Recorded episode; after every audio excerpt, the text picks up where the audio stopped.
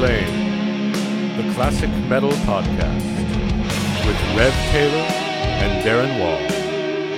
Reviews, interviews, and conversation since 2021. Hello, once again, and welcome back to yet another episode of deep diving heavy metal nerdery on Keepers of the Flame, the classic metal podcast, your source for all things heavy metal, classic metal, and you know, this week a little bit of thrash metal because we have a very cool um, album to review this week. Um, it's a Sunday night. It's time to sit back with a beverage of your choice, crack it open, and relax.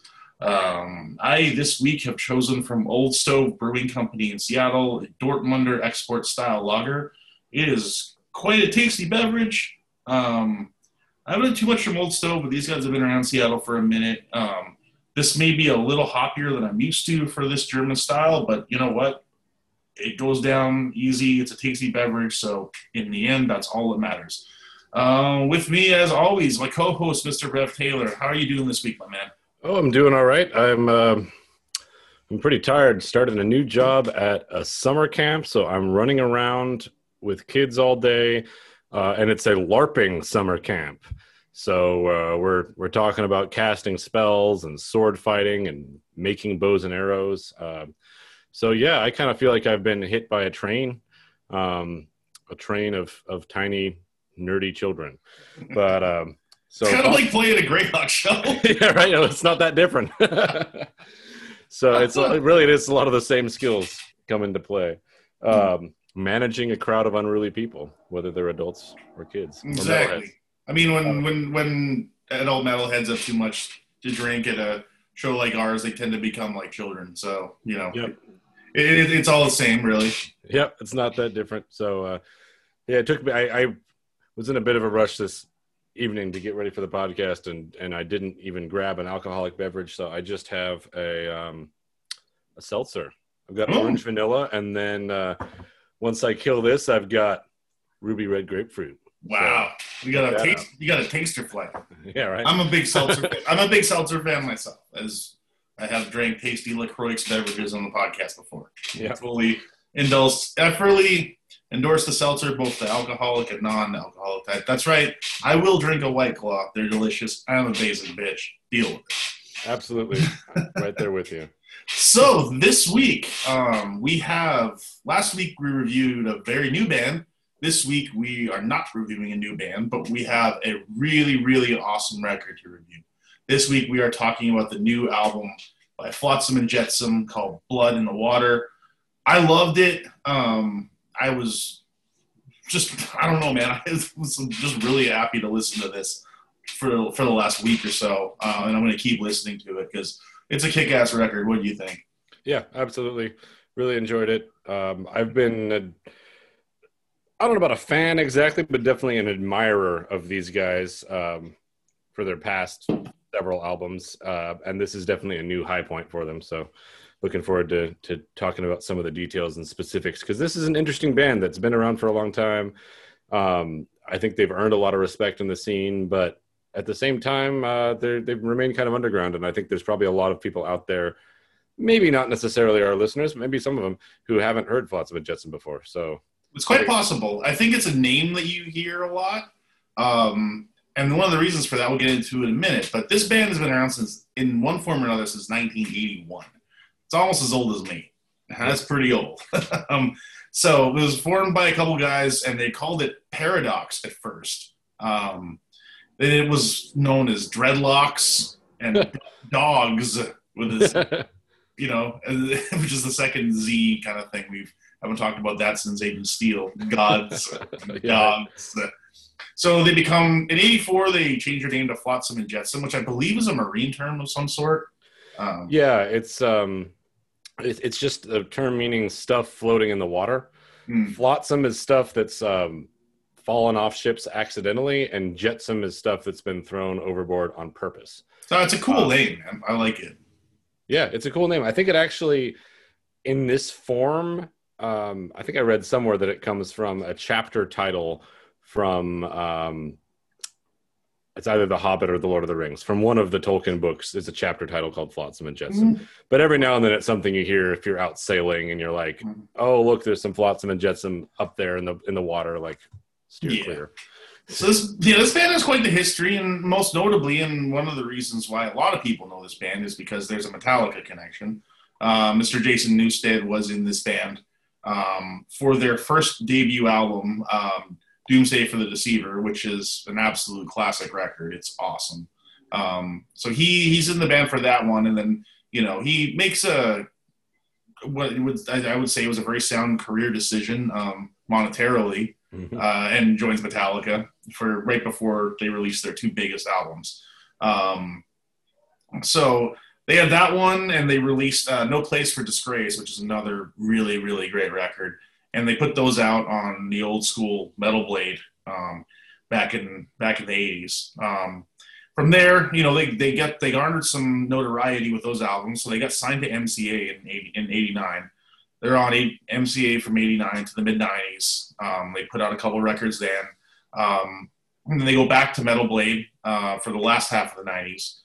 And you know, they keep going. They're they're they keep going for a while, and then they um, in 2012, I remember they released that album called Ugly Noise, and it mm-hmm. an apt title because that album sucks. it is Ugly Noise. And, you know, they just basically, I think they played a bit under a different name, but they kind of vanished off the radar in the 2010s. You know, they weren't really, you know, no one was really hearing much from them or seeing much from them.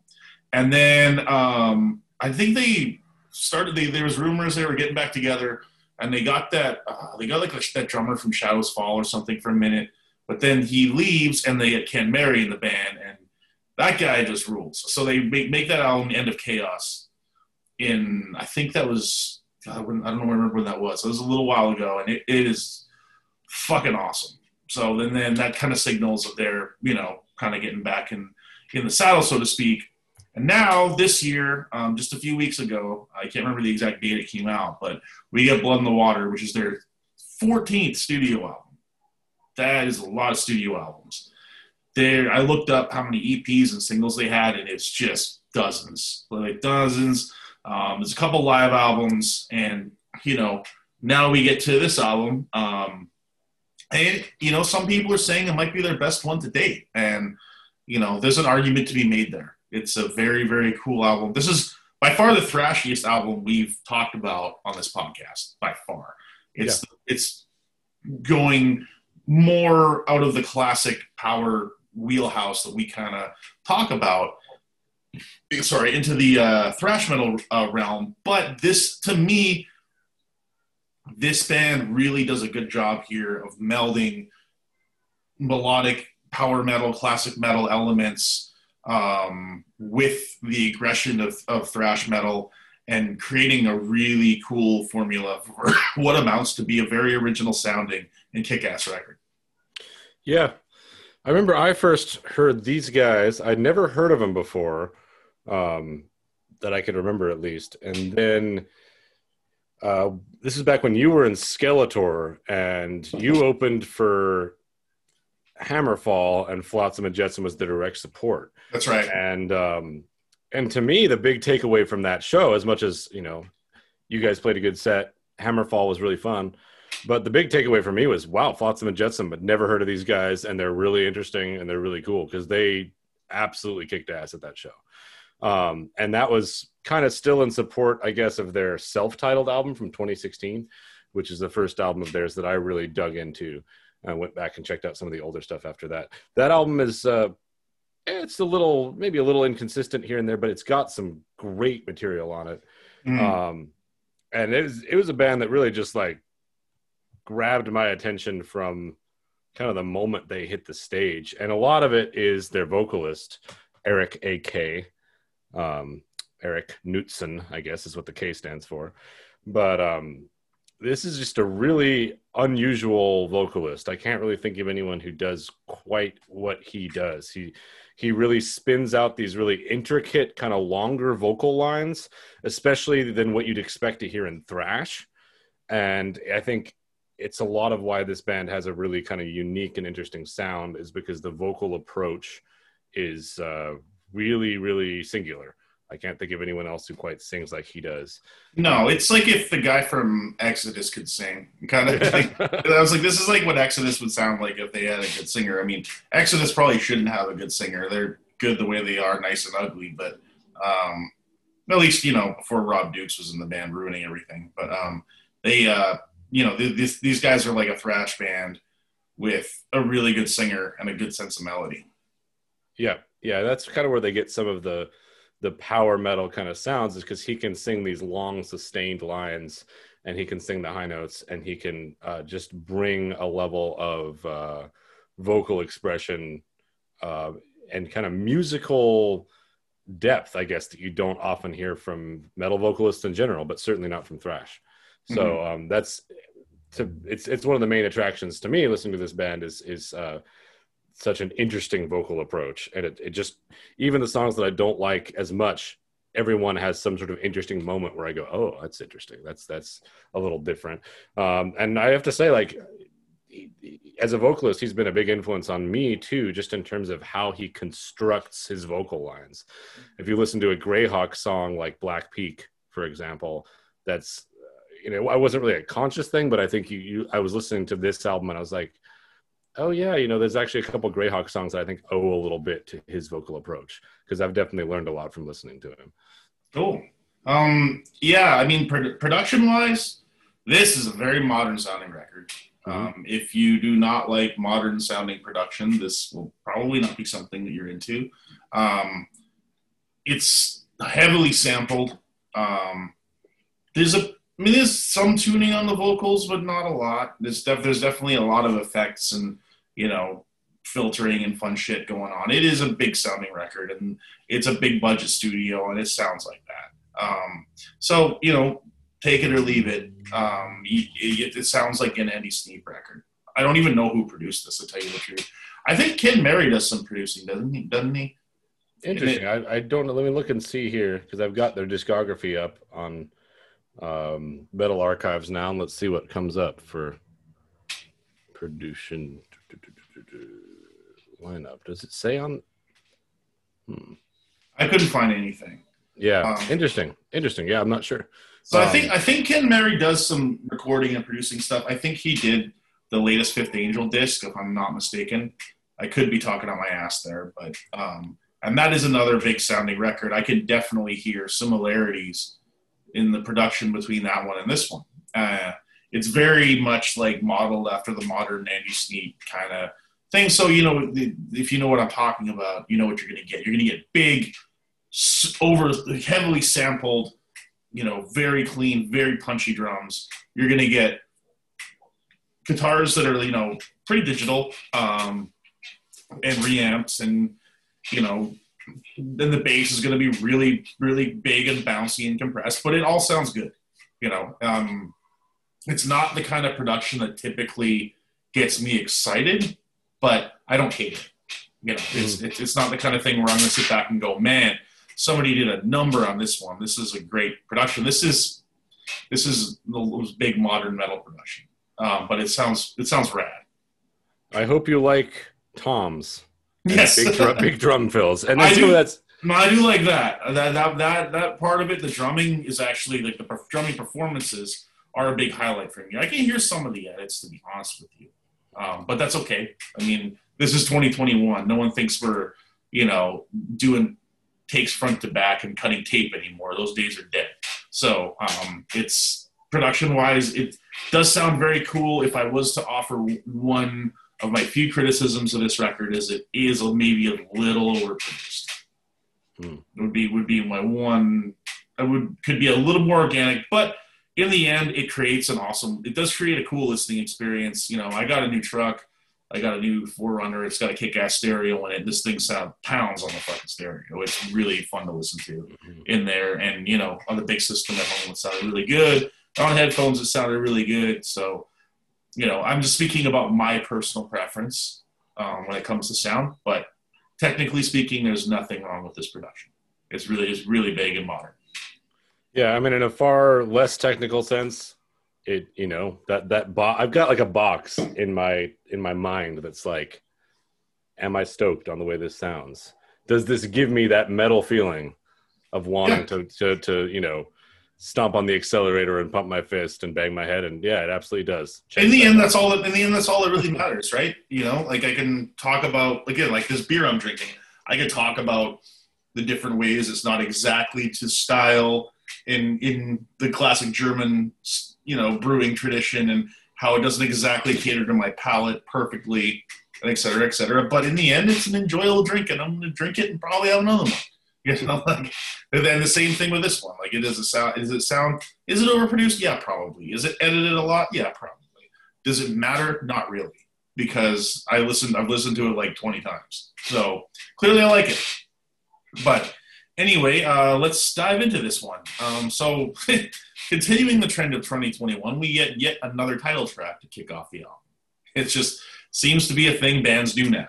Um, nothing wrong with it. Is a, is a trend that I'm noticing that probably I'd say like at least a third of the records we reviewed this year, that's the case. yeah It, it, it just seems to be a thing that bands are doing now, and it's kind of cool. Um, so this one comes right out of the gate swinging. Like this is some serious thrashy madness that's interspersed with like some cool like you know melodic parts, a lot of guitar harmonies. Um, again, this one, this is the first time I said to myself when I listened to it, I'm like, this just sounds like Exodus with a good singer, especially on on this song. Um, the sol- guitar solo is really solid. Um, it's nothing amazing, but it gets the point across. And the tone is great on the guitar solo. Thank you Mhm. very much for dialing in some cool effects and making that solo, you know, fit the music. I was really appreciated that. Um, this one clocks in about the four minute mark. It gets in, it does its thing, it leaves you wanting a little bit more. It doesn't stick around too long, but you know, it, I, I, I thought this was a great way to open the record. Yeah, absolutely. Like it's um, one thing I like right off the bat as soon as the verse kicks in is that, like you said, it's a really frenetic kind of thrash attack. You got this. It's I can't remember the exact rhythm, but it's it's this uh, very aggressive, very busy rhythm, uh, very fast. But then you get the the vocals coming into the verse, and it's actually quite a long, um, slower vocal line. They can smell blood in the water, and you get it right under it, and that Yeah. that's always a really effective thing for me to have that contrast between a soaring long line and the the busy kind of burning, you know, bubbling kind of boiling sound underneath. Uh, so that's that's really effective and already shows a, a cool sense of musical balance and a sense of intention that that lets you know you're in good hands kind of from the very beginning.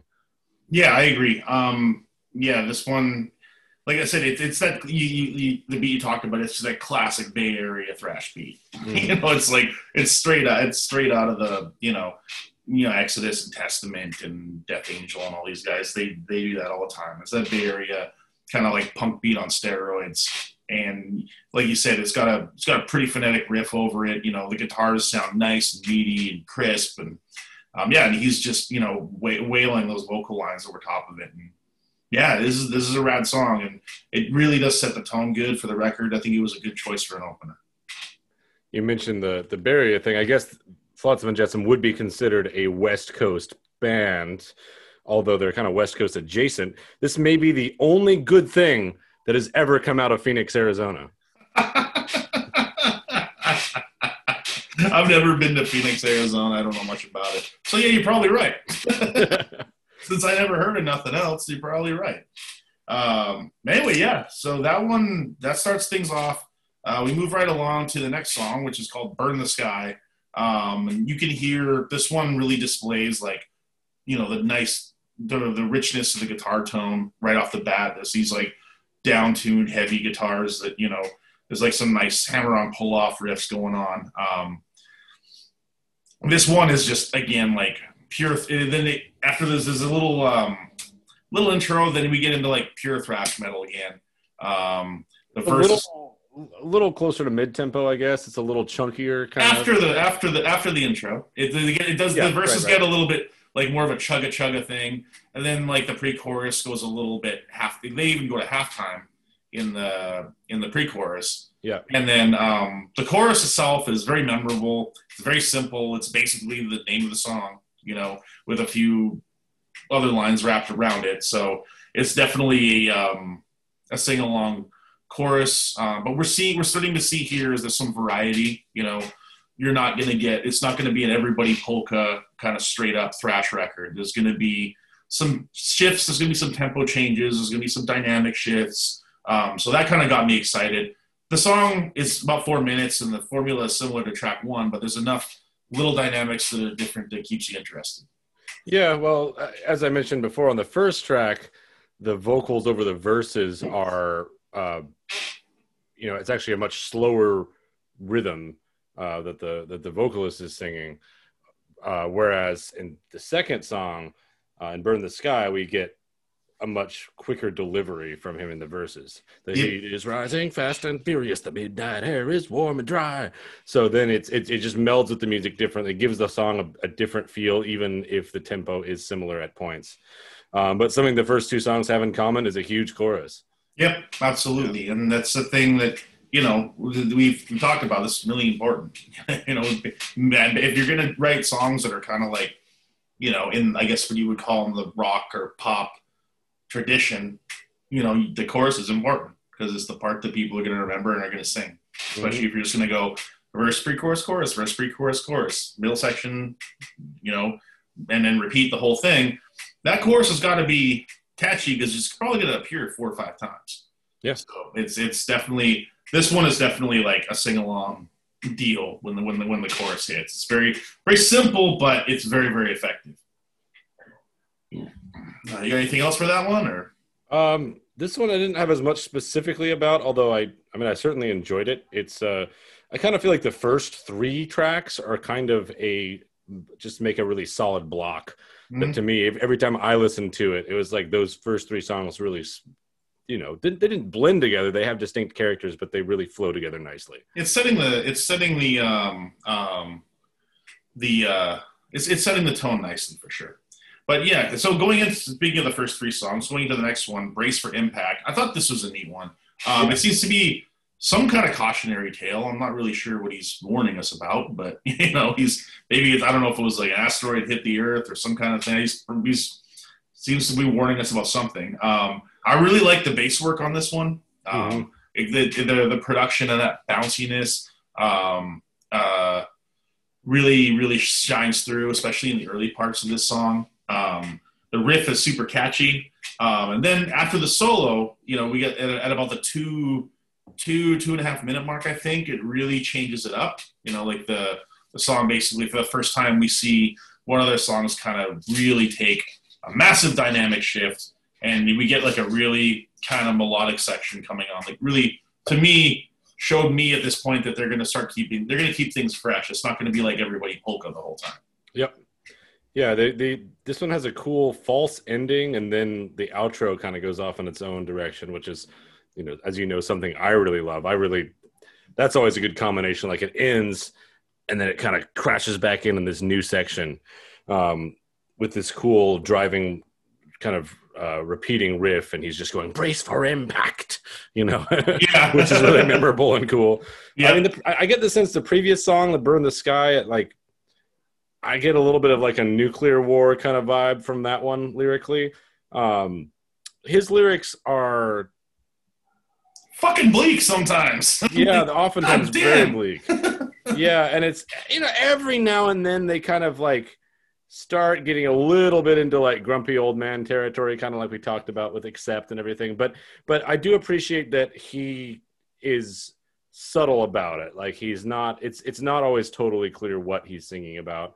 Uh, it, some of it seems to be coming from a place of like you know disenchantment with with political or, or social issues but it's it's really left open to interpretation of what exactly that means and i think I don't mind bands talking about our dependence on technology. We definitely have it, and you know, it's it's something that humans in humankind needs to be fucking conscious of. I mean, we're definitely way too reliant on this shit. I mean, I say this as I'm talking to you virtually on a fucking, you know, yeah screen and recording it. I mean, but at, at the same time, like you know, it's there's nothing wrong with saying, hey, we don't want to lose our humanity. You know, or or, or be. But you just don't want to do it like a cringy dad, like accept in some of these other bands we did talk about it. There's a way to do it. There's a way to talk about the tech, like the the, the you know the technology state, and and there's a way to do it that's smart and and cool and not fucking cringy and and dad like. You know, we don't because we don't need any of that. Yeah, I don't, and I don't think that that's what we've got going on here at all. No, I don't. And as far so. as this song goes, I mean, "Brace for Impact." I, I like that this is pretty vague. It's it's uh, I mean, it's a perfect thrash title, "Brace for Impact." I mean, like, does that mean you know? I, I'm kind of picturing like a you know a car crash or something like that, but it could also be like you know the mosh pit, like you're about to get just slammed by some giant dude. Yep. yeah, I, I couldn't figure it out at all. I just like he's, he's trying to warn me about something. I ain't sure what. But. I noticed that uh, they're at least they're doing like a short tour. Um, it seemed like mostly like the center of the country and the East Coast a little bit, but uh, but it's called like the Brace for Impact 2021. No, that's cool. Well, like that, hopefully, so. hopefully they'll make up that goddamn show they're supposed to do with us that was yeah, supposed right. to happen earlier this month. But it's okay. Hey, boys, if you're listening, you know, come back to Seattle. We want to we want to rock out with you. Absolutely. Well, speaking of nice, happy little titles, the next track is called "A Place to Die." Yeah. talk about how this guy likes to talk about, you know, um, bleak stuff. Um, and this is you want to talk about drum fills? Like there are some absolutely savage drum fills in this song, all over the place. Yeah, man. I mean, I've, Ken Mary is great. He's got this like pretty amazing metal pedigree when you think of all the different bands he's played with. Yeah, you know, his, his, his and, yeah, and his hand speed is just incredible. Like it's it's it's remarkable. And he's um, maintained it for a long, long time. I mean, mm-hmm. I I think I first heard him on you know the old Chastain records from the late yep. 80s and at the time i remember being like this, this kicks ass like this is a much more aggressive drum style than you heard on a lot of um, you know was unusually aggressive for the time i think in the 80s especially. And then i remember when i saw uh flotsam in seattle three years ago or whatever and, and watching the drummer and be like this guy's really badass. Like who is this? And i looked it up and i was like oh shit it's the guy from chastain. Like that makes so much sense. So he's he's definitely like clearly been able to stay healthy and stay on top of his game because he still is able to to play at a, a really at a high level and a high level of energy. I mean, I know it wasn't all one take, but like this is a very drum driven record. And yeah, song especially too. Yeah, absolutely. Um, this one um has a like more of a I don't know what to call it. I don't know if it's a classic or hard rock feel to it, but it definitely like it was less thrashy. It kind of rocked a little more. Yeah. Um, there was a cool halftime feel for part of it, especially the chorus. The chorus was actually quite restrained. I thought mm-hmm. it was like it was. They pulled back the tempo a bit. Um, it's, it's a little more stripped down and, and quite melodic. And as this album progresses, we start to see quite a bit more melodic stuff from these guys. And this is just kind of the first little taste you get of that. Mm-hmm. So I thought this was a I thought this was a rad song. Um, I really I really liked that. I really liked how they did that with the chorus. I liked that you know, again, we're it's this all sounds like one record. The production is very similar on each track, but these songs are all quite distinct. Even if it's even if it's subtle at times, they're all quite distinct. Yeah, and you know, hearing that chorus in my head, I mean, I, I guess there's only so many ways to say this, but it, it's just it's not like a normal cliche vocal line. No. And a lot of a lot of bands use more or less the same. You know, there's only so many ways to treat the same to, to make a melody over the same harmonic material. But he finds these really interesting ways to kind of like emphasize unusual words or to do little ornaments in places where you wouldn't expect. And it just to me uh, it just constantly keeps my brain engaged when i'm listening to this music. Yep i agree. I agree. Um, so and the next one is another happy little ditty. Um, about being stuck in, in your yeah. in your life is what I kind of took it. But you know, they, they can't all be you know happy songs. This is obvious by this record. Um, but this one is called The Walls, and I guess it's like having walls placed up around you, barriers and whatnot in your in your life as you're trying to live and accomplish things. But you know, I, I liked the I liked the lyrics. Um, you got me listening to lyrics, you motherfucker. Yeah. but this one's like more of a mid-paced kind of chugging chugging riff. Um, I really like the verses. Uh, they're kind of stripped down, and the bass like you know it is really prominent, and um, looks like drums and the vocals really carry the verses. Mhm. Um, the vocals, the vocal line is super catchy in the verses, and it kind of carries it. Um, this one is again, we're getting into much more melodic territory. Um, the the chorus is quite epic, um, even despite how bleak the lyric is. yeah. The, the chorus is actually does have quite an epic feel, which does create kind of a cool contrast. This one has some cool guitar work too.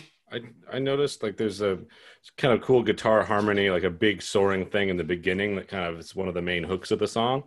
Um, and and it kind of really shows the guitar tone that they have dialed in here, which does have a, a kind of distinct character that, that I'm, I was thinking about how to describe it, but kind of having a little bit of trouble describing it. But it almost reminds me of um, of like '80s Priest a little bit. Yeah, yeah, I can see that. Maybe like Defenders of the Faith era. Yeah, like the guitar tone has this kind of like man, I don't even know how to describe it, but it almost this kind of if it were a vocal tone, I'd almost call it a little bit nasal, like an uh uh uh kind of like a uh it's it's got a little it's bright, but it's got this envelope around it. Um and it it's a little bit different. And kind of like you were saying with the production, like it's it sounds modern and it sounds um polished but it's a little different from what you'd expect. It's got a little bit of a of a it's got a combination of an aggressive edge and kind of a warmth to it that it's a little bit different from other stuff I've heard coming out lately. Yeah, yeah, I agree. It, it, this was the, yeah, this was a cool song. This was you know I, I like this one a lot. I'd say it was one of my more favorite ones on the record. Um, Also, I have to say the guitar solo on this like always caught my attention. Like it's short, but it Mhm. kicks ass. Yep, yeah, absolutely. I mean, the other, like I said, the guitars on this are not they're not like Malmsteen virtuosic or anything, but they serve the purpose that they're there for, and they're very capable, and they get the point across. And you know, they a lot of some of them are quite memorable, and the they were given a good production treatment, which, like I said, is something I was gripe about, and I don't have to gripe about it. So Yeah, I mean this one in the, in the like it's it's only like maybe eight bars or something before the vocals come back in, but it's like you get a little bit of neoclassical, you get some shred, you get some expression. There's a nice big old pinch harmonic, and then the the guitar fades back a little bit and supports the vocals. Um, but is also like the last time I listened to this, I was really paying attention to the the lead guitar throughout the song, and it's it's quite strong, um, and definitely worth listening to. Agreed. Agreed. So, you know, if it seems we're moving through these tracks a little quick tonight, it's just because there's a lot of them. you know, we don't want to be we don't want to be in your ear holes for three hours. Um, so, moving on. Um, Cry for the Dead. This is their. I really thought this was cool. Um, Yeah. This one is their ballad esque. I wouldn't call it a ballad. It's a slower song. This I like this because it has a heavier Queensryche feel. It really Hmm. really reminded me of Queensryche a lot in a very good way. Um, it's like lots of dynamics. Um, the singing is very is quite varied between the different parts because we get like the majority the verses and the pre-choruses are are you know very clean, very reserved and very stripped down, and then the leading into the chorus and whatnot, it you know kind of builds up to more of a heavier, um, more distorted section. Um, but it's there's lots of dynamics and it's it's it's an awesome song. Creates a great great atmosphere. Like I said, it really reminds me of, of Queensryche, but heavy as fuck. And the production here is, I think this is probably the best produced song on the record. Hmm. The production is absolutely spot on for all the instruments. Possibly because it's slower, it feels more organic. Maybe Mhm. there's less um, edits on it. Maybe I don't know. But to me, the production was the best on this track. Well, it's a little bit more exposed, uh, and you're not. You're, it's not the same kind of uh, wall of drums going on here. Yeah, Um, yeah. so you can hear some of the little details uh, of the phrasing and the guitar and the voice work a little differently. Um, the tempo shifts I thought were cool. Like it, it's Mm, yeah, the verses are uh, are at a, a slower tempo, dum, dum, dum, dum, and then it, it kicks into this quicker, heavier thing for the chorus. Drums, I love you. And it go, they they make this really nice smooth transition from the fast back into the slower verse. Yeah. Um, and again, just very very deft. It's subtle. It's not. They're not making a big deal out of it, but it's uh, you know, it's not something you can do if you're not together as a band and pull off. Yeah, totally. It's definitely shows diversity. It shows, you know, songwriting, great songwriting. It shows the fact that you know these guys can really play several different styles. It, it and it's placed really well on the record. This comes, this is all kind of coming at the right time for me. Yeah. you know, it's yeah, not, exactly. And speaking of, that gets us into the next song, which is really intelligently placed, which is the Wicked Hour. I think that's what it's called. Um, Mhm. God damn, that drum fill that starts this off. Yeah, That's like some.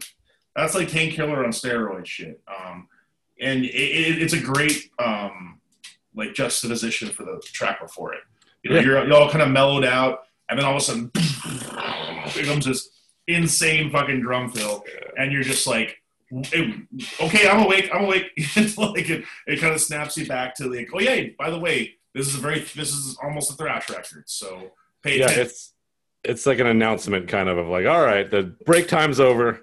You know, back back to it. And before we move on to that one, I just want to give a, little, a shout out on the uh, on "Cry for the Dead." That uh, so in the chorus, it's got one of the best thrash.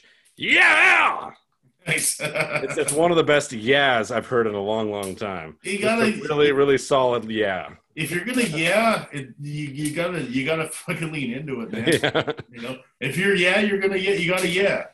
Um, so uh, so yeah, um, but you got me off guard there. Um, but anyway, Wicked Hour, we're definitely back off to the ra- races again on this track. Um, it's getting real thrashy again. They're really pushing the tempo on this one. Like it's it's really like it's one of those beats where you feel like they're just holding on, you know, by the skin of their teeth to keep to hold it together. And I, I love that. I love thrash songs that sound like that. Um, they got the vocals, the vocals in the verses almost have like a futzing effect on them, which I thought was really neat. Um, sometimes that's really stupid, and but it, it really serves a purpose here. It kind of sounds like it's you know he's talking through a megaphone or a radio almost, um, which is pretty neat.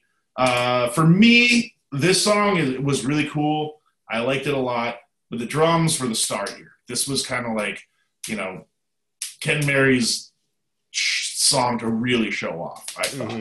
you know, there's some great like um, bass drum fills here too. You know, not just like straight double kicks, but there's some amazing bass drum fills. Um, he his talents are just on full fucking display on this track.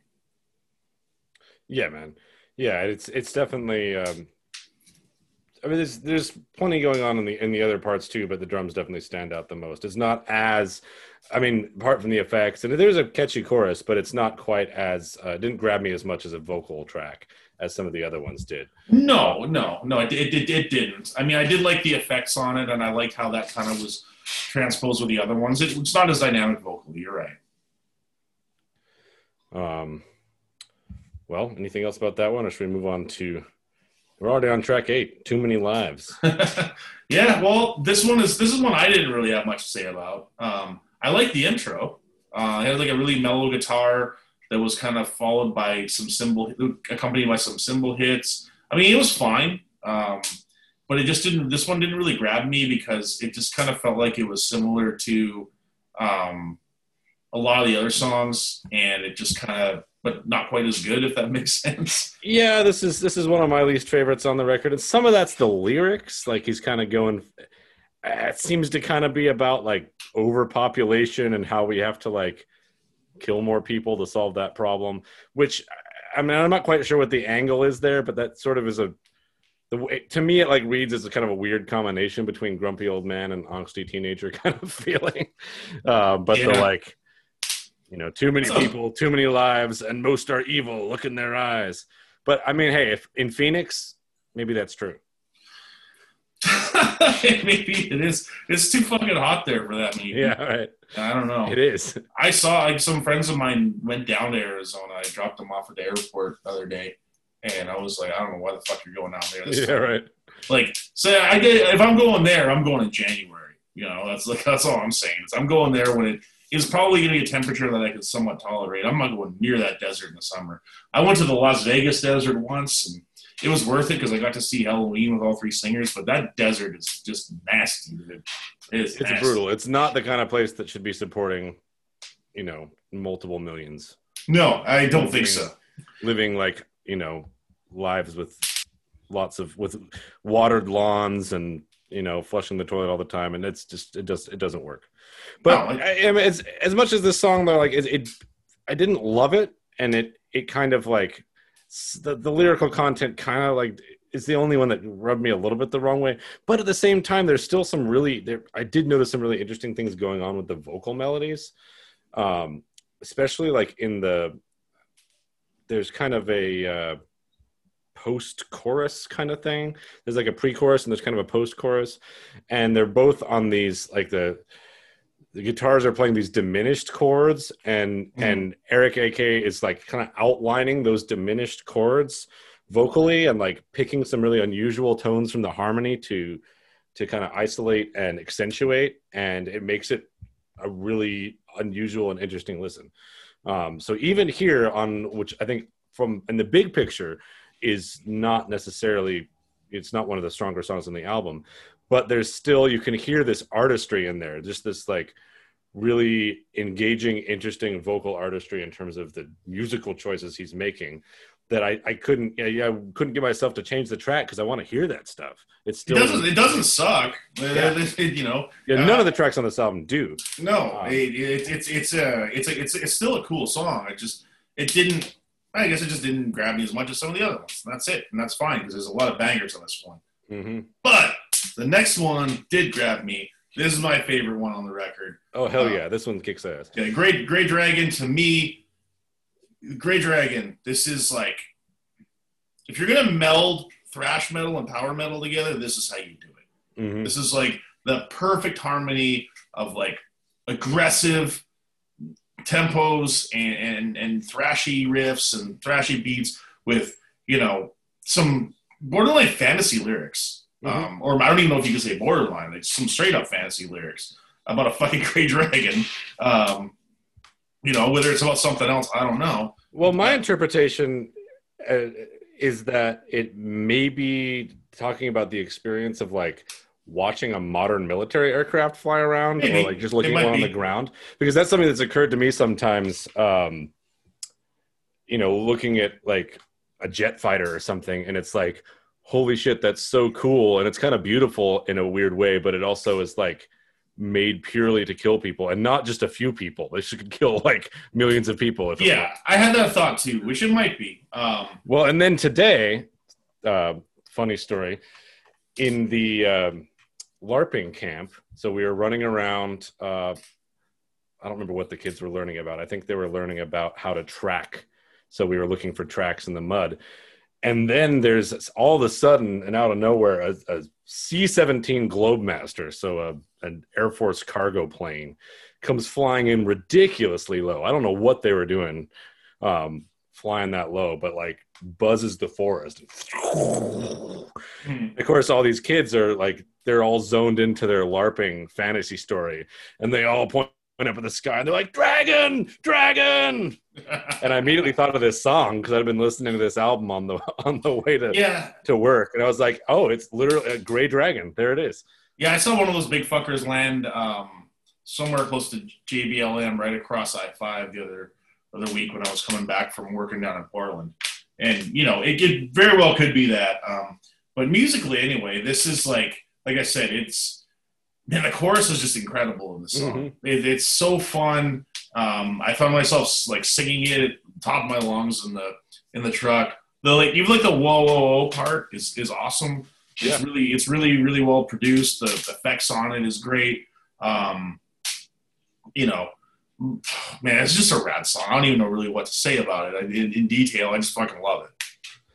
It's just fun to. I mean, you get a whoa, whoa, whoa, whoa. I guess it's kind of a pre-chorus, but it's it's done in a way that isn't cliched at all. It's really interesting. Whoa, whoa, whoa, whoa, whoa, and then he does like a harsh vocal Yeah. thing at the bottom. It's cool. It's Mhm. it's there's nothing you know quite like it, but it's really fun to sing along with. Um, yeah, this one just this is one of those where I'd get to the end and be like, all right, let's listen to that one again. Yeah, totally. It was definitely when I kind of put it on the further record on the first time and just you know was listening to it, not in detail, just taking it all in. This was the one that like made my ears really perk up and go, oh, there's something really exceptional here. Yeah, So yeah, this one is 100% my favorite. Um, I'd suggest if you're going to start with one track and you want to, I would suggest this one. This is the one I would pick to say you kind of want to get, if you want to hear what these guys are doing with this thrash metal, power metal mashup, you know, here's a good, here's a good entry point. It's very accessible, um, very memorable, very fucking catchy. I'm amazed. I'm amazed it's buried so far in the album. I mean, maybe that's one of the reasons why, like a song like this, to me, pr- I would probably place it sooner. But at the same time, you know, it definitely breathes a lot of life into the second half of the record. yeah, it definitely like it anchors the whole second half to me. Mm. Um, and especially because the previous, really the previous two songs didn't quite do as much for me, but this one brought me right back in. Um, and just you know, lyrically, whatever it was that he's really talking about is exactly the kind of thing I really like, where it seems to be touching on multiple worlds. Like, is it fantasy or is it modern times or is it? You don't really know because it works either way, and I think that's really cool. Yeah, I agree. So yeah, Gray Dead, Gray Dragon. Goddamn, that is that is a song. If you're gonna check out one song, that's my recommendation. Um, so yeah, moving moving forward, we go to Reaggression, which is an interesting title. Um, I guess like if you're aggressive in I don't know the past tense. I don't know. You're gonna aggressive be- again. Again, yeah, you're bringing it back. You were- you weren't aggressive. You were aggressive before, and then you stopped, and now you're bringing it back again. Um, Although it almost it does the way he pronounces it in the song sounds almost just like regression. Russian, yeah, And he's talking about the relationship between the past and the future. And so there's some wordplay, there's some real intelligent stuff going on here. yeah, totally. It's not. It's not a stupid song title. I'm just kind of. Just a weird. But it, at first it seems like it might be, but then when you listen to the song, Yeah, so the first minute 30 of this is real fast burner. Um, and then, you know, we get like this really cool bass part and it kind of you breaks right down to a really stripped stripped down part. And this is kind of one of the times that they just have like a two part song. Like it kind of the first Mhm. minute, minute and a half or two minutes or whatever it is, is really intense and really thrashy. And then they break it right down to this really just basic drum and bass part. And there's some great singing over top of it. Um, other nice little elements that kind of come and go, little flourishes here and there. then it kind of just builds up to a big crescendo at the end. So I, I really like songs that are structured like that. So I thought this was really cool. this is really cool. It's it's um this is one I think that middle section is so epic Mm-hmm. and it's got a lot of emotion in it. And this is one that I think does belong towards the end of the album. Absolutely. because it does it sounds like a culmination of so much of what we've heard on the album before this. Yeah. It sounds like it's summing up a lot of the ideas that have showed up in the album previously. Yeah. I, I, I, I dig it. I thought it was, uh, yeah, it was something different structurally than, than their other songs had, had been. And it was, I don't know, it was nice to give the, I'm always partial when you give the bass player a little, you know, section where he can do his thing and Yeah. stand out on his own with the singer. So that was, that was pretty cool. Um, so yeah, this is a great track and it comes, again, like you said, it comes at a, at a great time. Um, Something that you can hear earlier, like in the in the beginning of this song, it's something that you hear with with Eric AK from time to time is almost like a kind of hip hop aesthetic in terms of how he's constructing the vocal lines and the rhymes a little bit. yeah, a little the bit. section where he's like singing faster, you can see the blood and hand, the violence of a modern man, the echoing of kicking can, the foiling of another plan. You know, Yeah. uh, Yeah. Yeah. That's true. And it's it's something that on a couple of the earlier tracks too and i've noticed in some of their earlier albums like he occasionally gets that kind of like rhyme structure that sounds almost like he's rapping or something i mean there's always a melody to it Um, yeah. but again just like a nice contrast especially in a song like this where yeah it starts off you get the fast-paced vocal the quick rhymes you know the the um, you know, almost hip hop kind of rhythm to it. But then in the middle section, it's really big, you know, almost kind of operatic kind of thing going on. We get this song has probably some of the best harmonies I think on the record. Yeah. Um, it's they're, they're pretty smart about the way they use harmonies. It's pretty subtle a lot of the time. There's almost always a really clear dominant vocal line, and the harmonies just kind of give it color. But in this one, they really decide to kind of go all out and Mhm. add a bunch of layers in that middle section to give it that sense of It was a perfect time to do it. yeah. I, I, I liked it a lot. Um, the, the, yeah, again, I don't know, just a great song. I think I've kind of said everything I can say to you know pump its tires. Um, the next one it was another one that it was. Next one was called I think it was Untamed or Undone or what? the hell it was. Undone. Undone. That's right. Um, Yeah, this is the one to me. I'm like, why is this here? Yeah, the riff was cool. Um, Yeah. You know, I, I, I thought the riff was fine. Um, it's three minutes. When I saw the time, I was kind of hoping they would do like a real quick, like to me, like a what would sound cool here would be a three minute song, but like a really fast burning instrumental or something like that. Yeah. You know, that I think would have had a lot more impact. This song does kind of feel like an afterthought, like they needed something here between reaggression and the last song. But they don't though, is the thing. no, they really don't. I mean, or, or it's just you know, you know how it is, man. Like so, sometimes you get songs and they're like your children, and it's a hard time telling them that they can't come along on the family vacation. Yeah, you know, or, or one one particular member like really had a lot of investment in this song, but not so much in the other ones. It can happen. It can, Although- and it doesn't. It certainly doesn't ruin the record or or, or, or do anything terrible. It just to me, it's probably going to be a skip. Yeah, it's not. It doesn't suck, but it's probably the weakest link on the album, Yeah, I, I and it's it's got a little bit of a. every time I listen to it, I was like, this this gives me like a slight nu metal feeling, and I'm not totally sure what it is about it. I think it's just the the main riff and uh, even the title "Undone" kind of Yeah. Yeah, yeah. It's it's just it doesn't it doesn't really seem like it fits with the rest of them. Um, so yeah, I don't know. I don't. There's no point in really harping on it too much. It just it didn't suck, but it just kind of didn't really do nothing for me. Yeah. Um, and then to end it, we get seven seconds till the end, and this is a very cool song too. This Oh, was yeah. a cool way to end it. Um, lots of variety. This is it's actually one of the most melodic um, songs on the record. I thought, um, and a very big epic chorus. And now, why why don't you talk about this one? Yeah, I mean it's um it's just a nice it's it's really melodic. It's it's in and out pretty quickly and it ends the album on a high note. Um I thought it was really interesting the the the way that they kind of the way that he constructed the vocal lines in the chorus. Even the title of the song, 7 seconds to the end of the world, 7 seconds to the end of the world. It's Yeah, just, it's yeah. a he goes up and I I should know what that interval is. I'm not he goes up uh like a I think it's like a minor seventh or a, or major sixth in a place you wouldn't really expect it. Um, but it does kind of give it this frantic kind of like on the edge of your seat feeling.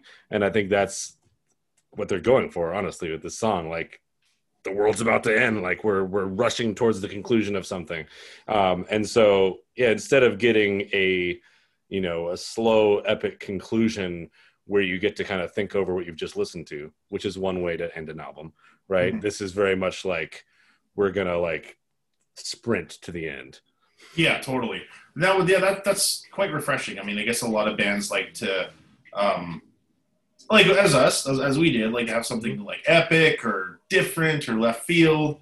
And these guys just kind of say, you know what, we're just gonna put a nice fast bow on this one, and yeah, it, it does end a really a really great record really nicely. hmm But yeah, I mean that's that's kind of my thoughts on this album, man. It's just I didn't have any complaints at all, really. This is a contender for album of the year. I can say without a shadow of a doubt, it is going to be on my top album of the year list. Um, I did not expect this record to be this good. Um, I did not expect to, this record to be one that I see sticking with me for several years, if not until you know you know, until I'm fucking cold dead in the ground. you know, I was gonna say until I stop listening. I was trying to figure out what would I be. I stopped listening to music or metal. That day ain't coming. I'm 40 years old, and you know, I listened to it as much as I did when I was 20. Um, well, I have I've seen that the Flotsam and Jetsam motto and like their website and everything is Flots till death. Yeah, exactly. So, so there we go. yeah, I mean, I, I was, I, mean, I, I'm a fan of a lot of their albums. Um, you know, I really like the first two. I really like the last one. There's another one called My God that was released in like the 2000s that I really liked a lot.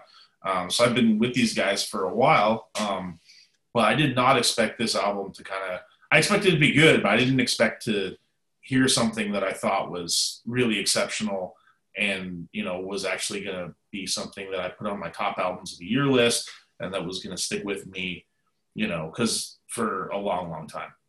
Yeah. I mean, and, and they've, put out the last few albums in pretty quick succession too. So they're they're they're staying pretty inspired and staying pretty active, which is cool. And they're definitely on a bit of an upward slope. It seems like their latest, I guess, renaissance kind of started with that self-titled album in 2016. Yeah, um, and then the End of Chaos in 2019, which is very good, but uh, I I didn't feel like that was quite as memorable as this one. I, no, this one's way better. even the self-titled like i thought had a couple more memorable unusual songs. And then the end of chaos is very good but it's it doesn't have as many standout moments.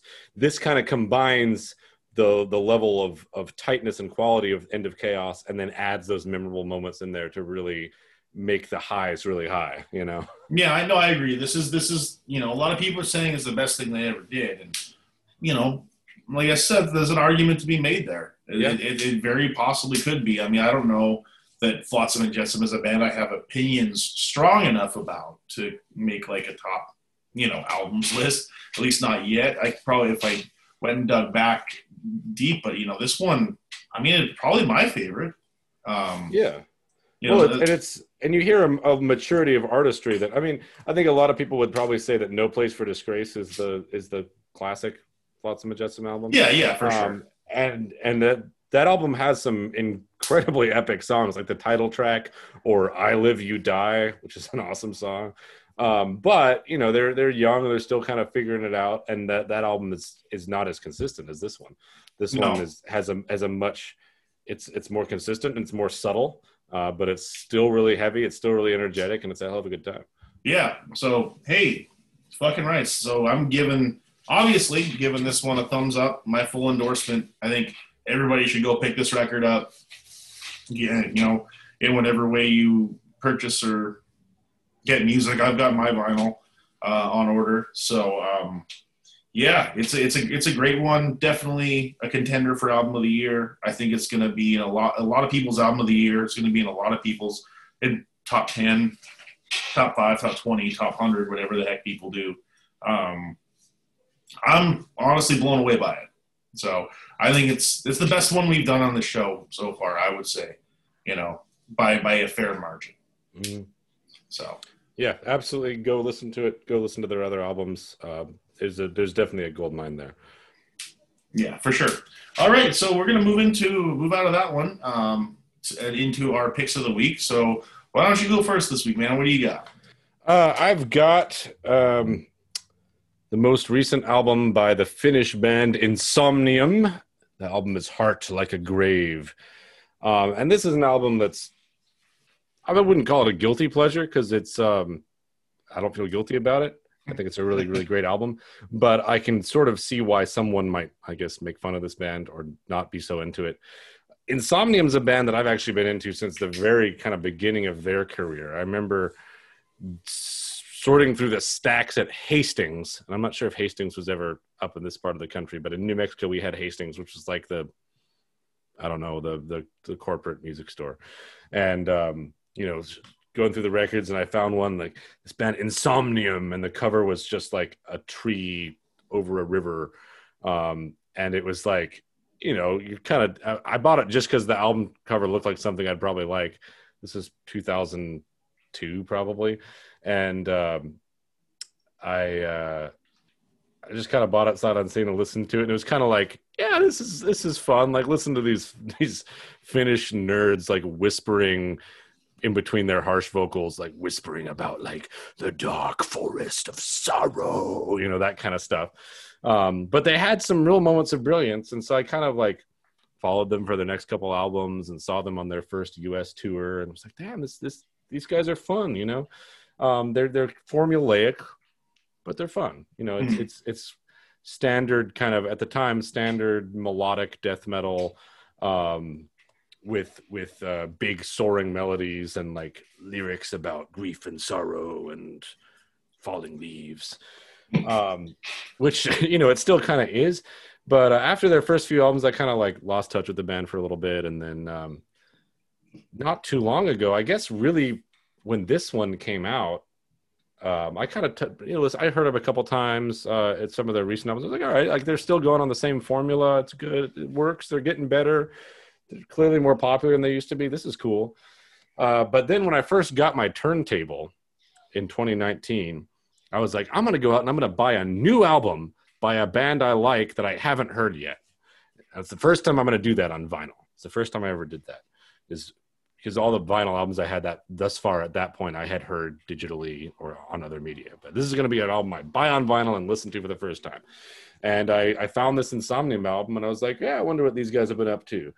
And I bought this album and it's very much identifiably the same band, the same subject matter, the same kind of uh you know, again, it could be easy to make fun of it because they could be like a parody of themselves. Like all the songs are about being sad in the forest, but it's just really, really good. Like it's just they took that formula, the same thing that I, you know, heard back in 2002, and they just kept working at it until they like have brought it to, you know, at least thus far the highest level um, they could yet. So anyway, this album is um, production wise, it's a very thick kind of I don't want to say sludgy, but it's like a dark chocolate kind of sound. Like everything is very much in this warm kind of envelope of sound. It's all very uh, there's nothing sharp on it. It's very very smooth, which I don't know if maybe not everyone would like that, but man, it just goes down so easy. It's so I just I keep wanting to put it on because it just tastes like I mean it sounds like it, it yeah, like chocolate ice cream or like a, a stout, like a really good stout, you know, like a nitro stout or something. It has this dark, really smooth, really melodic, but satisfyingly heavy kind of sound at least at least to me they've added little bits of clean vocals here and there between the harsh vocals they've added a guitar player who can really shred and who brings a sense of drama to it you know where it's time for a solo so the guy's going to come out and just like play one note and bend it you know, it's ridiculous, but I love it. Um, and this, so I just, if, if you're into this kind of thing and haven't checked out Insomnium, I highly recommend it.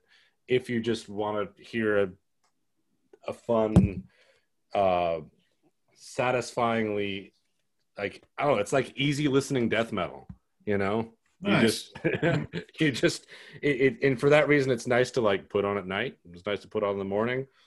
Listen to it all day. Why not? Um, it's got some really cool songs. Uh, something that Insomnium does is they, again, they've got their little formula and they've got their own little ways of doing things. Like every album of theirs, except they did one that was like one 40 minute track.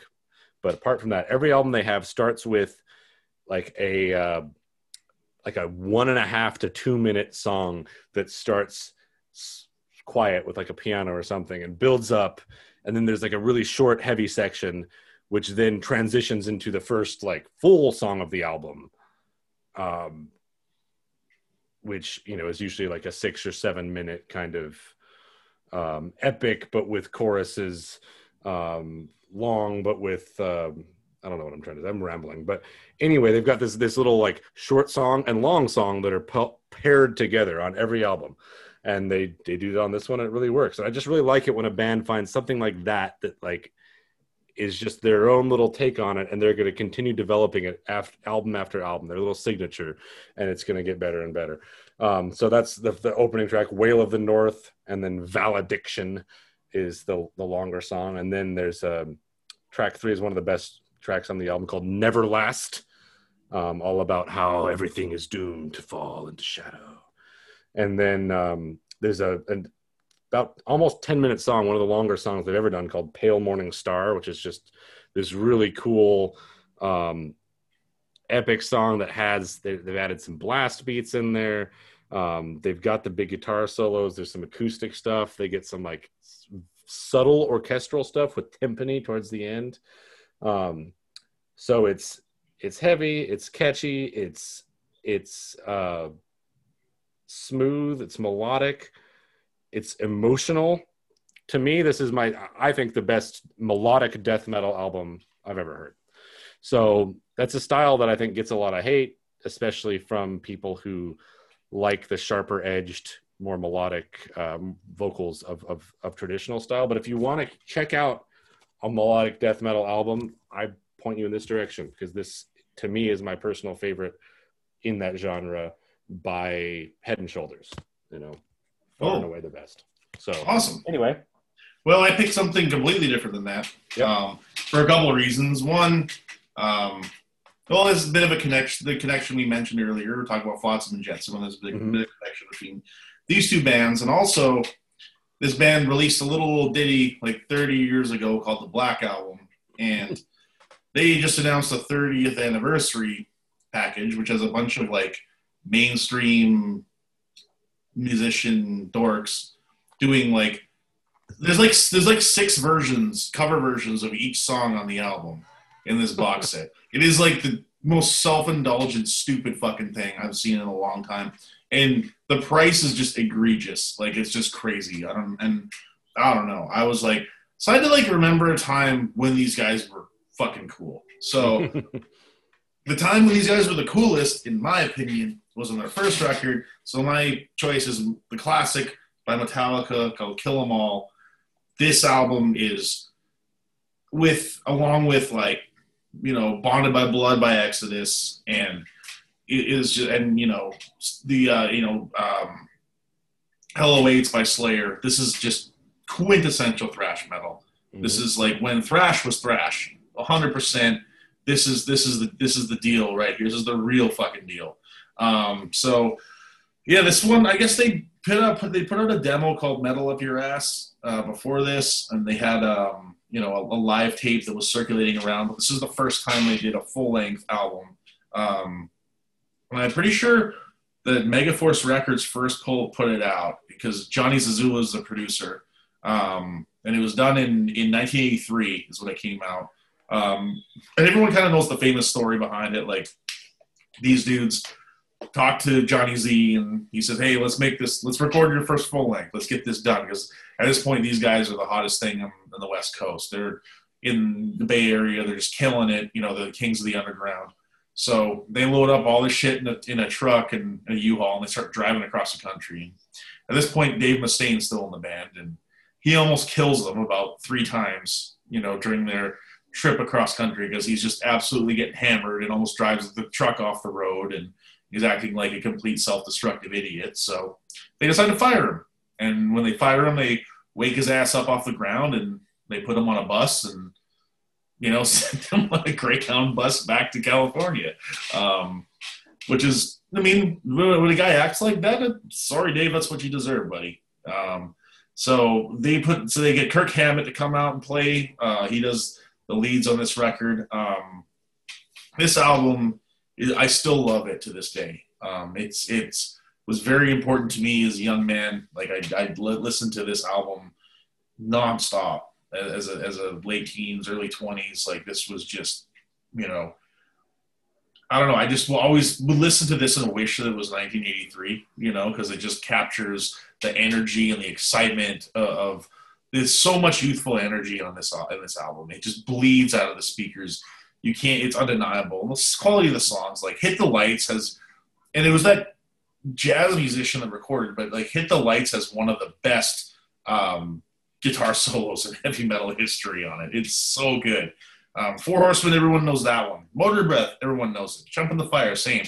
Cliff Burton's epic, iconic bass solo, Anesthesia Pulling Teeth. Mm-hmm. Unbelievable. Whiplash is like one of those first anthemic songs about heavy metal. Like that, that, that bands would do.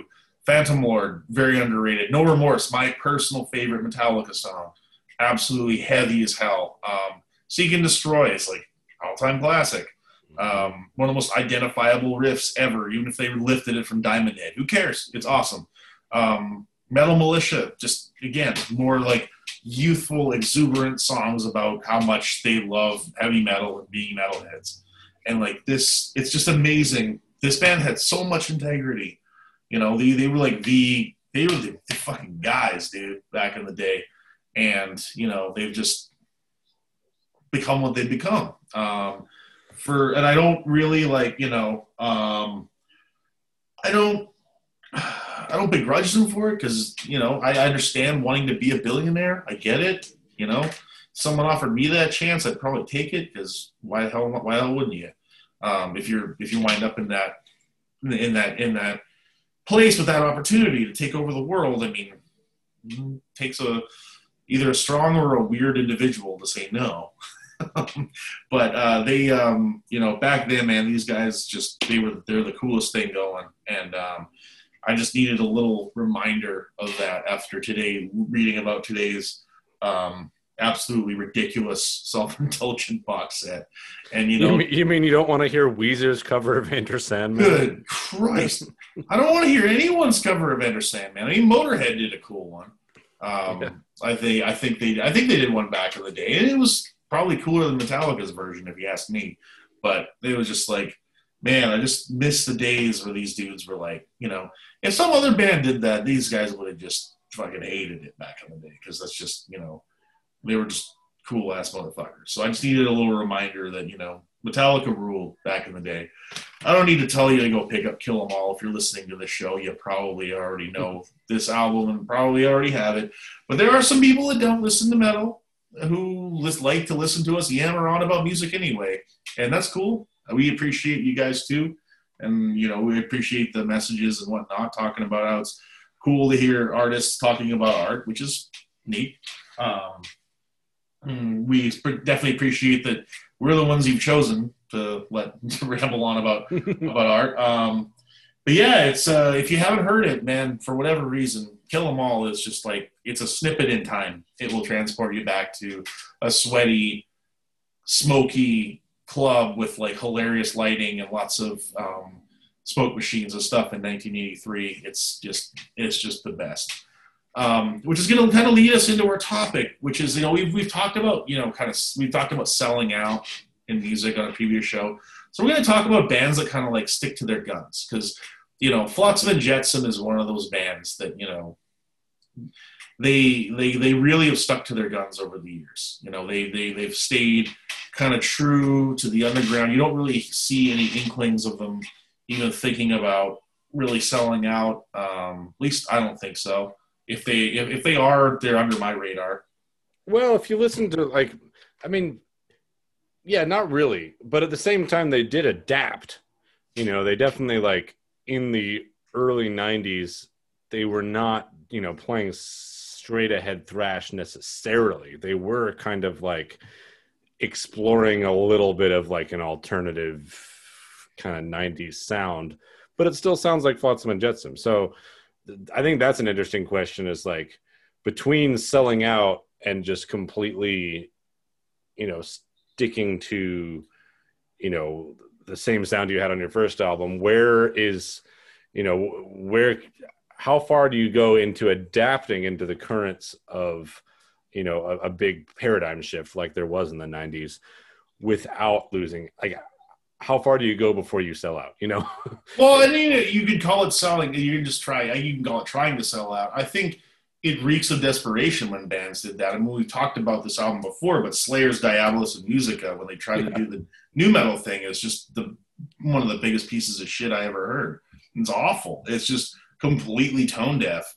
Um, and what made them think that they're? I mean, they're already massive. I don't know what made them think they had to do that. Um, maybe it's record label pressure maybe especially back then because I think they were on Def American still then. I don't know what label they wound up being because I stopped paying attention to their career in the 2000s. Um, but you know, it's it, there's there's definitely some people who have stuck to their guns, and the first name that comes to mind is Motorhead. Mm-hmm. I mean, if there's a band that never wavered, never faltered, never changed, from God the early '70s to you know when Lemmy's uh, uh, passing a couple years ago. Um, God, that's that's the band, dude. Like they never they never changed. I mean, even though there was, I mean, it's Lemmy's band. Even though they had multitude of lineup changes, I mean, they stuck to it through thick and thin. And you know, you could say the same thing about like Wino and his band, The Obsessed, or any of his other projects. I mean, that dude just kept doing that Sabbathy, post Sabbath doom thing forever. I mean, even when he said, you know, and he everyone heard him talk about it, it's like, you know, in the '90s, like thrash hit and got real big, and everybody wanted everything fast. And that kind of left me behind, but this is what I do, you know. And there's definitely something to be said for that. I do believe that you know there's lots there's room for experimentation you know mm-hmm. there definitely is room to evolve there's definitely room to explore different soundscapes and and try different things and i think as a band unless you're gonna i mean i guess there's a couple different approaches you can be acdc you can be motorhead you know you, you can and you can just say this is what we do and that's it you know and we're just gonna keep doing that and you know, people laugh at ACDC um, for writing the same, allegedly writing the same album. I don't necessarily agree with that. I mean, I can hear it's definitely similar, but I don't think they've been writing the same album for 20 years.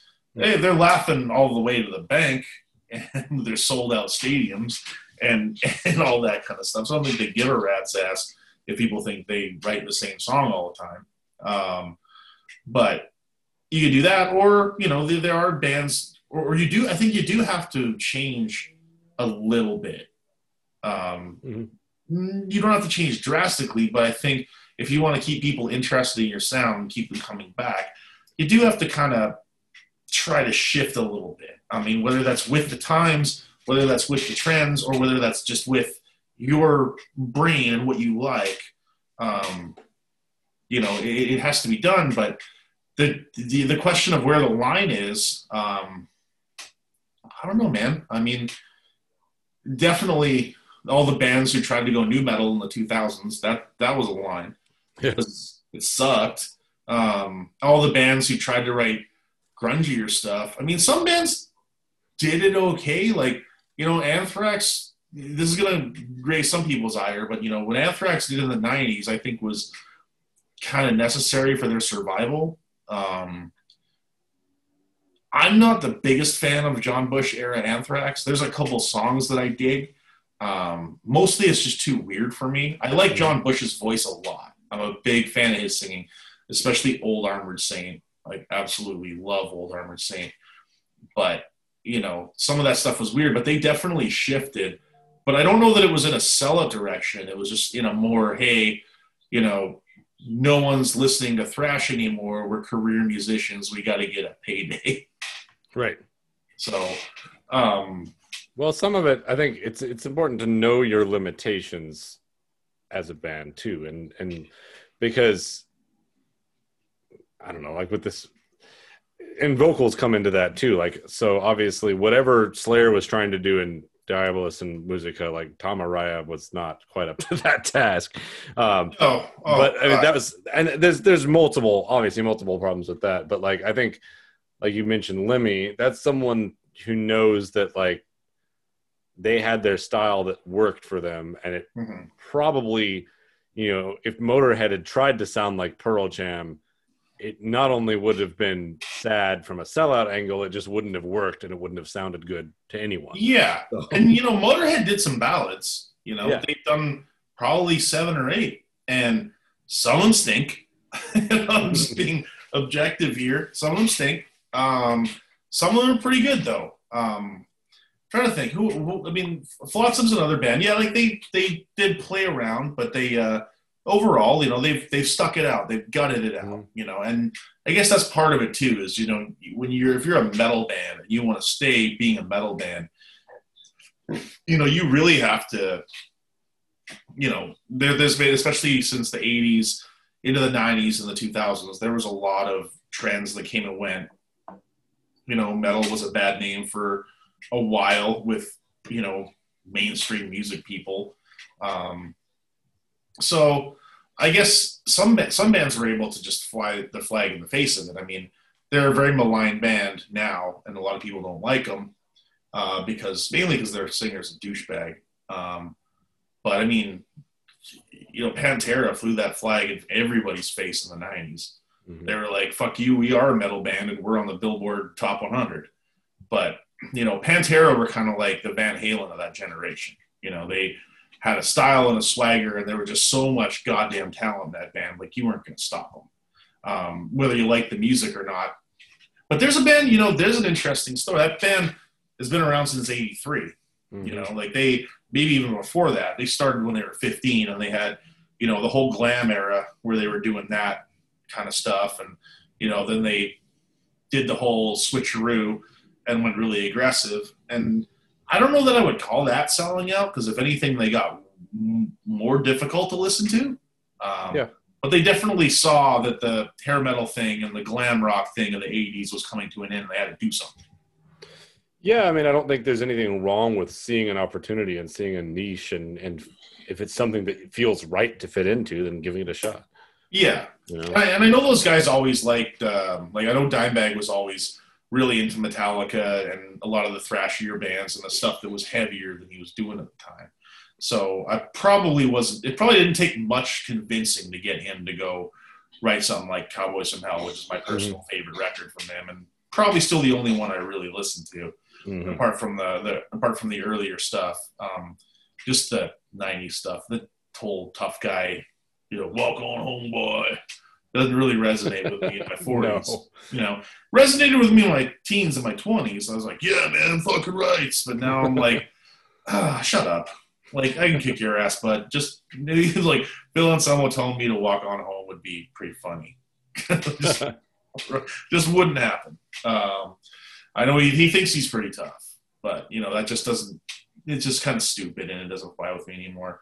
Um, but there's definitely like, it's it's interesting because there's some guys like I said like Wino and Lemmy and um, you know certain bands like that, that have stuck it out. I mean, even guy like even guys like Exodus. I mean, like Gary Holt. I mean, Gary Holt joined Slayer, um, which I imagine was a much better paycheck for him than Exodus. But you know, those guys have slugged it out, and they've they've stayed an ugly thrash metal band through the years. And I really like the stuff they did in the 2000s. I didn't care too much. I like the music when Rob Dukes came in the band, but he's just a douchebag. Um, like I went and saw them live, and they had this song called "Children of a Worthless God," mm-hmm. and he introed the song with "I fucking hate everyone from the Middle East," and I'm just like, well, I'm gonna go home. You know, it was basically. I was like, they just fuck. I mean, Kreator was on after, so I stuck around. And Exodus was was kicking ass, and that was the thing. Like they were just kicking ass, and you know this you have this fucking idiot who's just up there completely, you know, killing the vibe. But um, they're they're another band that's that's kind of stuck it out. Um, and you know, kudo Testament, another band yeah. that never yeah. really, you know, the close. I mean, they kind of got accused of selling out when they did. Oh God, the Ritual. Um, because Ritual was much more melodic and it had a music video and it wasn't like it wasn't like super thrash, but you know, it's I, I don't think it's a sell record close. If it's a sell record, they did a piss poor job. Because I mean, there's a ballad on it, but they had ballads on other records. So there, but there's another band that's kind of stuck to their guns, and if anything, gotten heavier over time. Yeah, I think Testament seems like they're a, there's analogous to Flotsam and Jetsam in some ways, in that they really did they they experimented with some different stuff in the 90s but sort of maintained a core level of creative integrity throughout everything. And then yeah. i think the reward for that if you do that is that then you have the chance of actually making your best albums in your 50s you know? Yeah true. Which is a really you know that kind of flies in the face of the conventional wisdom that like rock and roll is you know for for young people who have youthful energy and are are able to put that on disc and that's what counts. And and you look at someone a band like metallica and that seems to be true you know that like they they ran out of youthful energy at a certain point and then it's got too much money. Yeah exactly. But but a band like testament or flotsam and jetsam it's not quite that way. Like they they clearly have maintained the integrity and they put out their by some measures at least, their best albums in recent years. Well, there's also the, the thing, the other thing to consider is that for some people, this is a job. Like Metallica is trying. I mean, Metallica can. I mean, those guys should just. I mean, I guess they're trying because like they were really trying to make something real heavy on that. You know, we're all fuck shit out of luck album, whatever it was called, Hardwired to self destruct. Um, that's right. that's stupid fucking album. But um, you know, I just don't know that they have it in them anymore. But you know, they they don't. They can retire. Like they, they get bazillions of dollars. I think Jason Newsted still says he still makes like six figures off Black Album royalties. Right. just just stupid. Um, so I don't think they need any more money, but it is a business, right? Like when you get to, I think some of these guys get to. I don't think the guys in Flotsam and Jetsam are making their careers off this band. I think they probably all work in some manner, whether it's a day job or they have other jobs in the music industry mm-hmm. or they're or whatever the fuck. I think they have other alternate sources of, of revenue. I don't see this album paying the bills for for five guys. Um, so, you know, it, it, I guess that's the choice you make is whether you want to try to be a career musician or whether you just want to make the records you want to make or and you know make your money how you want to make it, which is you know kind of what, we currently do. I mean, mm-hmm. unless you win the lot. I mean, sometimes you can win the lottery and you know your band can wind up blowing up. I mean, definitely the dreams of rock stardom are nothing I want to cr- crush for anyone out there. But you know, um, so that that that's an, that's an interesting one. Um, but then there's the one of the funny things in the '90s is how a lot of bands dealt with that by getting strangely they got they just got weirder. They didn't really mm-hmm. like Rush is a weird one. If you ever listen to '90s Rush, no, not much. That's fucking weird, dude. I don't know how to describe it. They kind of went grungy a little bit, but it's still super proggy. Um, Helloween went kind of weird in the '90s. Like mm-hmm. they had some strange off kilter proggy stuff. I mean, a lot of those German bands just kind of I mean, metal never kind of stopped over there, so they just kind of kept doing their thing. Um, but a lot of these bands, like how they approached um, the '90s, was like just kind of stop, try to stop being so metal, and they kind of just tried to be a little more classy about it, like a little proggier or whatnot, and it just created for some very strange records. Yeah, what do you think of Dio,'s '90s stuff, like Strange Highways and Angry Machines? I think it's cool, man. I mean, he he definitely. Um, I think Dio's stuff in the '90s is the least is not very. It's not cringy, at least. No, um, it's definitely not my favorite stuff he did. Um, but there's a lot of cool shit on there, and it it is in a lot of ways kind of a fresh take on it, mm-hmm. um, on, on his voice and on his style. So you know, I kind of like Magica and Strange Highways and stuff like that. Like this, yeah. just definitely like it's it's not my go-to when I go to listen to Dio, but sometimes you know if I'm on a Dio kick, I'll want to switch it up from the classics and I'll go to one of those albums. Same here. Yeah, it's it's just it's interesting because it's not you'd never call it selling out because it's like harder to listen to, less melodic, weirder, um, and clearly he was not in a happy place in part i think in, in, ways that related to what the music industry was doing at the time. But definitely there's some interesting moments that come out of that. Yeah um, totally.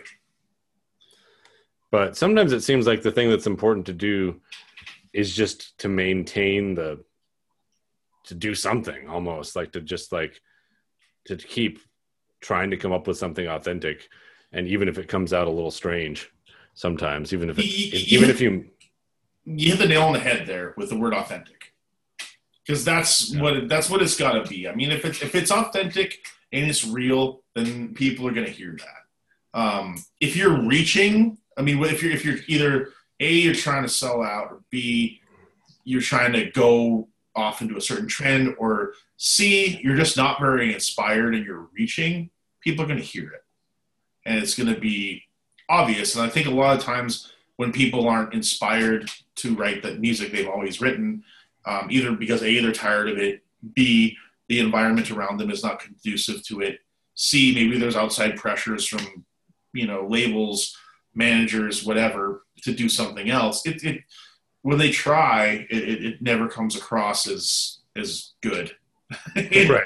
You know, to, to me, like to me, there's bands like Deep Purple did some weird stuff in the '90s, and it came across as super authentic. Like the, the album, you know, there, there's just a lot of a lot of that. I can't remember the name of the album. I can see the album cover in my fucking head. Maybe it's Perpendicular. Um, but it's just it's a weird album but it comes across as super authentic and it's like they just did this because they had this idea and they wanted to make it happen and so you can there's definitely some experimentation that can be you know some left field shit that can be cool it just depends on does it come across as something that's done by the artist because they want to do it or is it just them is it some other outside factor that's influencing it? yeah i mean i think if you look at there's a lot of great artists that have you know one or two kind of misses in their catalog but you can tell if it's authentic there's still going to be some stuff that's cool on it even if like the general idea didn't end up working yeah i mean everyone chucks a stinker once in a while you know it's it it it, it, ha- it happens or but i guess the other the the alternative is the shit to get stale i mean to me i love hammerfall a lot mm-hmm. I, I really love you know the for the self-titled. I love Legacy of Kings. I love Crimson Thunder and and that Unbent, Unbowed, Unbroken one. But after that album, the concept starts to wear real thin mm-hmm. on me, and it's just it's like they're doing watered down versions of their old songs. And mm-hmm. I love the band. I think that the first couple albums are some of the best power metal that's ever been written by anyone. Um, some of the best throwback traditional metal that's ever been written by anyone. Mm-hmm. I love it. I'll go see them live every fucking time they come through town. I've partied with them. They're the, some of the best guys I ever met in, in heavy metal. They're such cool dudes. But the last few albums have been I I found them to be pretty uninspired. Mm-hmm. So um, I don't know. They made that a video with the cur- Swedish curling women's curling team. It was pretty rad. Oh, I still need to see that. You were telling me about that. you got to see it, man. It's it's really it's, it's a heart, it's a hearts on fire video with the women's curling team, and it's okay. fucking great. I gotta um, check that out.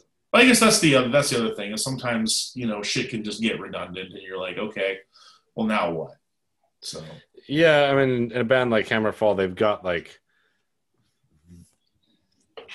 I mean, they, they're clever. They've kind of created their own little niche and their own lyrical themes that that signify, oh, that's Hammerfall. They're talking about like Templars and Templars of Steel, whatever the hell that means. I still don't know what that is. I don't know what a Templar of Steel is, but it's rad. Right. It's but when you hear that, you're like, oh, it's Hammerfall. But now it's like, all right, we well, we've we've got like six albums worth of Templars of Steel, and maybe Maybe we should try something different. Yeah, I mean, the, but the lyrics now are just sounding like they straight up come from the heavy metal lyric generator. Yeah, I'm just not about that. Like, I, I just can't do it. So, but anyway, I guess the I, I don't know. I don't know what the point of this discussion really is as far as wrapping it up. But I mean, I just some guys, the guys who stick to their guns. I mean, kudos to you guys. Like guys like mm-hmm. Lemmy and Wino and um, you know all these guys. That if you even guys that you know live existed through the 90s and stuck it out and now they come out on the other side of that and that nu metal and come on the other side and are still making great records. Like man that's some dedication and some staying power. And you clearly love making music if you're going to do it over the span of like you know four decades. Like wow that's that's pretty commendable. Absolutely. And i guess i mean this goes along thing along the lines of things we've said before but like it's it's okay to change and adapt and adapt to survive and adapt to the the you know the needs of of what you know your audience wants to hear to a certain extent. But while you're doing that you have to maintain that connection to your inspiration that's real or else it's not going to seem real. But as long as you maintain that connection to the true inspiration and, and why you started doing it in the first place then you can change and you can adapt and you can like experiment and it'll still work. And it's the, the matter of authenticity, uh, and and people you know can tell when it's not when it's not authentic. Well said, man. Authenticity. That's the word of the week from yep. keep, from us here, Keepers of the Flame. All right. Well, I think that's a good summary and a good way to wrap up this episode with a really rad album. So you know we are going to keep back at it. We'll probably have another little hiatus in July. Um, yep. I'm going to be out in the wilderness for two weeks, so I'm will not be able to podcast because uh, I'll be 100% off the grid for a couple weeks. So, but we will be back next week, and we will be talking about the brand new self-titled Helloween record, and I'm very much looking forward to that because I've been quite enjoying what I've heard so far. Um, so, yeah, absolutely. We will uh, thank you everybody for tuning in. Um, keep your heads up, get through that work week, and we will see you next weekend with more heavy metal nerdery and shenanigans. So, take care. All right, rock on.